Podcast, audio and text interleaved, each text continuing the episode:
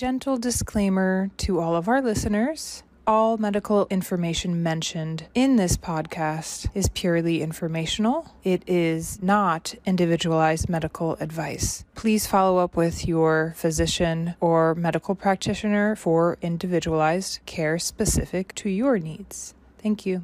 Hello, everyone, and welcome to the Know and Do Better podcast. My name is Dr. Melanie Carminati, and I am very grateful today to have Dr. Laura Liu here with us to discuss endometriosis. So, for those who don't know Dr. Liu, Dr. Liu is a board certified minimally invasive gynecologic surgeon who specializes in the management of difficult gynecological surgeries, including severe endometriosis, difficult hysterectomies, large fibroid removal, and other complex gynecological conditions. Dr. Liu completed a four year OBGYN residency training at North Shore LIJ Lenox Hill Hospital in Manhattan, New York, followed by a rigorous two year fellowship in minimally invasive gynecologic surgery at the Mayo Clinic, where further expertise was developed in robotic, laparoscopic, and vaginal surgery with special interest in laparoscopy and robotic endometriosis surgery. She also has research in gynecological surgery that has resulted in presentations at numerous professional meetings as well as publications in peer reviewed journals. So, Dr. Liu, thank you so much for being here. Yeah, thank you, Melanie. It's my pleasure. Wonderful. So, Dr. Liu is working now out of pelvic rehabilitation medicine in Manhattan. And, Dr. Liu, I wanted to just start off the conversation with how do you explain to patients what endometriosis is? Endometriosis is abnormal tissue um, that is found in the pelvic cavity and abdominal cavity typically is is outside of the uterus the way that endometriosis the name endometriosis comes from its endometrial like tissue uh-huh. that and the endometrium is the tissue that's inside the uterus it's the lining of the inside of the uterus and every month when you have your period if you're not pregnant you have your period you shed the lining of your, your uterus which is called the endometrial tissue so it looks like that type of tissue it's not the same tissue but it resembles the endometrial tissue and that tissue is not inside the uterus it's outside of the uterus it can implant on the pelvic sidewalls it can plant on the bowels the bladder diaphragm it's in the lung, mm-hmm. colon, appendix, the ovaries, the fallopian tubes. Again, it's abnormal tissue. It's not supposed to be there. And unfortunately, the only way that you can diagnose and treat it is going to be with a laparoscopy. A lot of the most common symptoms of endometriosis is, you know, very painful periods, sometimes heavy periods, like periods that are it's not like you can take a Tylenol or an Advil and continue. It, they affect the quality of your life. You plan your life around periods. You call out sick from work because you're in so much pain you can't even get to work. You cancel plans. It can really affect the quality of your life. Uh, a lot of times, painful sex, especially with deep contact. A lot of bowel dysfunction, bladder dysfunction, especially around the time of your period. Like you are having to go to the bathroom every five minutes. You can't hold your urine. You're like mm. peeing all the time, or you have a lot of constipation constipation or diarrhea or bloating, gas around the time of your period. Those are very common symptoms of endometriosis. And if a woman has those symptoms, a lot of times, you know, those are red flags to me. And I'm thinking, oh, this could be endometriosis. In regards to the mm-hmm. cause of endometriosis, I know that there's some probable like theories but mm-hmm. is research showing anything there's research out there that is that is looking you know more at like a cellular level rna sequencing looking more into like genetics and you're you're absolutely right there's there's quite a few theories of how endometriosis um you know the pathogenesis of it but no one really knows for sure mm. and that's i think you know the when we can find out what's causing it or what causes it, then we can work towards preventing it. Because right now, all we can do is really treat it mm-hmm. and um, manage it. But if we can get to the, you know, just like with cancer, if we can get to prevention, pre- mm-hmm. pre- preventative um, stage, or you know, then we'll be able to actually hopefully make it obsolete. Right. And there's um, different stages of endometriosis, right? So when patients are coming to you, are they typically at a certain stage? I guess my follow up question to that is what makes someone a good candidate for surgical care for endometriosis? Yeah, that's a great question. What makes someone a good candidate for surgical treatment of endometriosis and again i want to go back to you know endometriosis it's it's about quality of life mm-hmm. and let's say someone has really bad periods suspected endometriosis and then their obgyn you know the regular obgyn puts them on birth control pills they're they're living their best life ever you know and they're mm-hmm. happy and they're able to go to birthday parties and they're not missing work and they take an advil for cramps they're living their best life ever at that point I, I would be like you know it's it's, it's up to you whether you want to get surgery but mm-hmm. right now it seems like you're doing okay so maybe we don't need to do surgery. For me it's it's more quality of life. If someone's really having a hard time if they've been on you know three different types of birth control pills they've tried the progesterone only pill they've tried the iud they've tried the shot they've gone to physical therapy they've gone to you know pain management and, and they're still really suffering and having debilitating debilitating periods at the point i'm like you know i, I think surgical intervention would be is at least we could get a diagnosis and, and treatment too if it is endometriosis mm-hmm. and i'm mm-hmm. not saying that the only people who i take to the or are people who are really really suffering and, and you know bad but again it has to come back to quality of life and if if this is really affecting the quality of life then i think surgical exploration is reasonable at that point right so it's not necessarily the stage of which then yeah. endometriosis is at it's the symptoms and how that's impacting the quality of life absolutely i know there's some there's some surgeons you know really good surgeons out there who unless they see radiological evidence of endometriosis, like on MRI, if they see like a big ovarian cyst or they mm-hmm. see MRI um, findings of endometriosis, then they'll take the patient to the uh, to the OR. But if they don't see anything, if you know the MRI or ultrasound comes back completely negative, then they won't.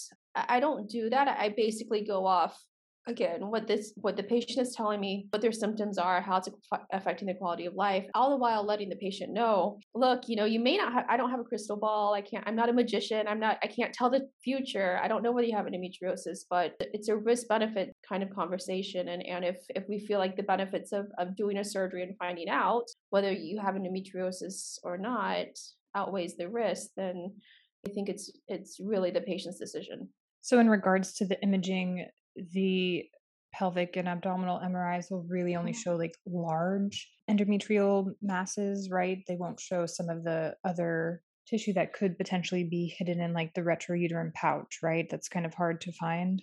Absolutely. I mean, if a lot of times these lesions are, you know, maybe one millimeter, two millimeters in mm-hmm. size, you know, it's the size of the pim- uh, of a pimple. So even the best MRI, mm-hmm. even the best ultrasound machine in the whole world is not going to detect a pimple. It's important to know that even superficial, small disease can cause a lot of pain It can really affect I keep on saying quality of life, but I, you know, I do think that's one of the biggest factors in deciding whether someone should consider surgery or not. So there's been so many times where I've gotten MRIs which are completely negative, and patients have had ultrasounds, MRIs, CT scans, everything shows normal pelvis, you know, no pathology found, mm-hmm. and you go in with a surgery and there's tons of disease. It's just it's mm-hmm. it's not these big bulky masses. Right. But it can still cause 10 out of 10 pain, absolutely. Even the dysfunctions that you mentioned too, urinary frequency, urinary mm-hmm. incontinence, mm-hmm. Um, that can dramatically affect your quality of life.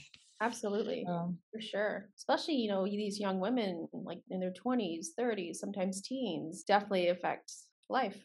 So, what happens during the minimally invasive surgery? What happens? The endometrial tissue is removed. Mm-hmm. Uh-huh. Yeah, so perform minimally invasively. It's called a laparoscopy. So the patient is totally asleep. I mean, they're like on an island in Tahiti, they're drinking margaritas, totally asleep, general anesthesia. I inflate their belly up with gas, and then I stick a small camera down into their belly where I look around. I look at their diaphragms, their liver lobes, your gallbladder, stomach, appendix, and then I look in the pelvis, look at their uterus, fallopian tubes, ovaries, bladder, rectum. Behind the uterus, you mentioned the retrouterine space, that most dependent part of a woman's body. Lots of endometriosis loves to hide there. And I know mm-hmm. you as a pelvic floor physical therapist can probably really detect a lot of sometimes you know nodules or a lot of tenderness in the, in that area because that's where a lot of endometriosis likes to hide. That's also why it causes a lot of pain with sex and can cause you know bowel dysfunction as well. So I mm-hmm. look, I explore all of that. Anything that looks remotely suspicious for endometriosis, I remove it. That's called excision. So that means that I mm-hmm. take the tissue out, I take the disease out. I don't burn it. I don't do anything else other than remove the disease. Then I send that tissue. I send that to the to the pathologist where where he looks at it under microscope and he tells me what it is. He gets a diagnosis. You know, that's how you diagnose endometriosis because when they look under the microscope at that tissue, they usually see endometrial glands or stroma, which is then diagnostic of endometriosis. And that's how you get a diagnosis. And that's also how you get treated because you remove that abnormal tissue, which right. is causing a lot of pain and the surgery is pretty well tolerated. I mean, it's they're little tiny incisions, they're eight millimeters, very, very tiny. Mm-hmm. And so most of my patients go home the same day. Most of them don't require anything stronger than Tylenol or Advil for, for pain control afterwards. And still a surgery, but it's done minimally invasively, so the recovery time is much quicker than if you had to make a large incision. And following the surgical removal, is it common for the endometrial tissue to grow back in the same locations? That's a really good question. I think the answer is yes and no. mm. So, hmm. endometriosis is a chronic condition and it's also a progressive disease. There's been studies that have shown that in the hands of a good, experienced excision surgeon, which means that the surgeon will take out the disease, burn it, they don't laser it, they remove the disease. It's like if you had a splinter in your finger, you need that splinter to come out in order to feel better. And so, that's the same right. thing with endometriosis. So, if you have someone who does that and someone who knows what they're looking for, that they're not going to miss disease, because a lot of times endometriosis can be missed, your chances of recurrence are less than 20%. Can it grow back? Absolutely, it can, because it's a chronic disease. But if you have a really good surgeon or good surgery, thorough surgery the first time around, that's going to increase your likelihood of long term success and not needing another surgery down the road. Also, if you're very young, oftentimes I will recommend after surgery, if the patient can tolerate it, maybe a low dose suppression, hormonal suppression, either in low dose birth control pills or progesterone only pill or the IUD, just to kind of keep things quiet in there. Some evidence that suggests that it can, using post op hormonal suppression, can prolong your time of long term success because it does kind of just keep your hormones just kind of at a steady level and things kind of quiet. So I think those two things combined can you can have long-term success. Wonderful. For specific like ranges if a woman mm-hmm. is perimenopausal or menopausal mm-hmm. or postmenopausal does that change your recommendations for them for surgery no, not it usually doesn't. I know a lot of women are told, "Oh, you know, just get to menopause and your symptoms will magically go away." And that's that's that's very very untrue i just did a surgery a couple weeks ago on a 57 year old who had mm-hmm. been postmenopausal for, for four or five years and she had endometriosis everywhere and wow. she was very symptomatic wow. and her mri was negative she had it everywhere so even though she had been in menopause for four or five years, you still definitely can be symptomatic from endometriosis even after menopause. So the endometrial tissue remains even it remains. It doesn't go anywhere because the only way that you can get it out or the only way that you can treat it is really by removing the disease. Again it's like that splinter. You know you have mm. to take that splinter out in order to feel better. Can you live with the splinter? Absolutely. Can you ice it? Can you massage it? Can you take pain medication for it? Absolutely. And you can survive. But really in order to feel better you have to remove it. And that's the same thing with endo. Got it. And i just want to correct myself. Endometrial like tissue. So i know you refer to pelvic pt i know for myself with with patients have endometriosis when I utilize visceral manipulation with them, mm-hmm. especially for like the earlier stages of endometriosis. That gives them a lot of release, uh, Absolutely. relief, because I just find there's a ton of abdominal pelvic tension that just needs to be gently and specifically worked through to release fascial restrictions that are causing a lot of the discomfort. So I know that that has been really helpful with my patients in pelvic floor PT when they come into my office. And I know pelvic rehab medicine, where yourself and the group of physiatrists and other physicians who work in the practice work closely with pelvic PT. It takes a village. I mean, I tell my patients, listen, surgery is a small part of this whole picture, but it's not. It's not 100% like slam dunk. You're going to jump off the OR table and feel better. It really does require a multidisciplinary team for sure. Pelvic floor physical therapy I'm a huge fan of, especially post-operatively and sometimes pre-operatively. I'll send them, you know, for some prehab. And again, with my physiatry colleagues, they play an instrumental role in helping, you know, just the chronic pain um, that that my patients have been in. Because once the endometriosis gone, is gone, doesn't mean that they're 100% pain free. They're still going to have, right. they still need some help. Right, right. So, and yeah. are there other modalities that you refer your patients for besides, uh, I guess, pre and post op, besides PT, physiatry? You know, honestly, those are those are the two that I really want to start off with. Heart, uh, you know, from the get go. Usually, like six to twelve, six to eight weeks after surgery, I, I really tell them to follow up with PT and or physiatry. With PT, it's not something that you have one PT session and you're magically cured. It's a long journey. So I say, you know, give it a fair shot. You can't expect to get better in two sessions. Give it a good three to six months. Let me know how you're feeling. There's other things that have shown to help augment postoperative recovery, such as acupuncture, optimized nutrition is, is good as well, and, and other lifestyle modifications. But like I said, I think for my patients, I really stress them to do the PT and physiatry earlier rather than later. Great looking ahead towards like a future where do you see or where do you envision the advancement of endometrial surgical care going in the next decade like i said before if we can figure out what's causing this we can mm-hmm. prevent it from even starting there's not a good screening tool for endometriosis I, I know there's some studies out that i'm also participating in where where women can collect their menstrual you know, their menstrual effluent, they send that to get analyzed. Our hope is eventually you can send us just a sample of some of your period blood in. They can run it and be like, oh yeah, this, you know, you have a like a 90% wow. chance of, of having endo. And then you can go in and have the surgery or 80% chance that you don't have endo. It's probably something else. Or that's what I'm I'm hoping for is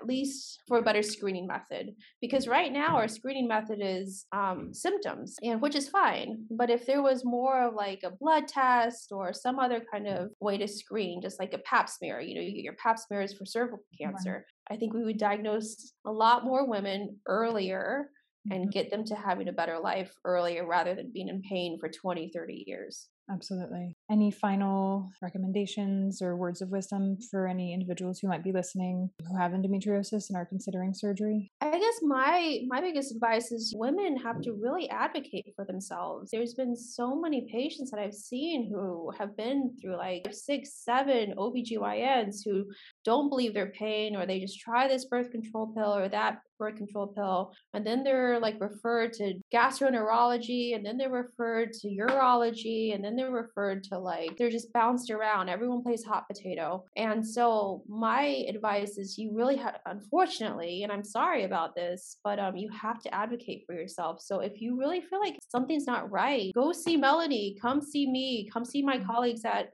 pelvic rehabilitation medicine. Go to someone who you feel like is actually listening to you yeah. and will at least try to point you in the right direction. The average time that it takes to get diagnosed with endometriosis is 10 years. That's wow. 10 years that women are going from doctor to doctor to doctor, basically just getting gaslit and telling them, oh, it's all in your head. Unfortunately, that's my advice is you really have to advocate for yourself.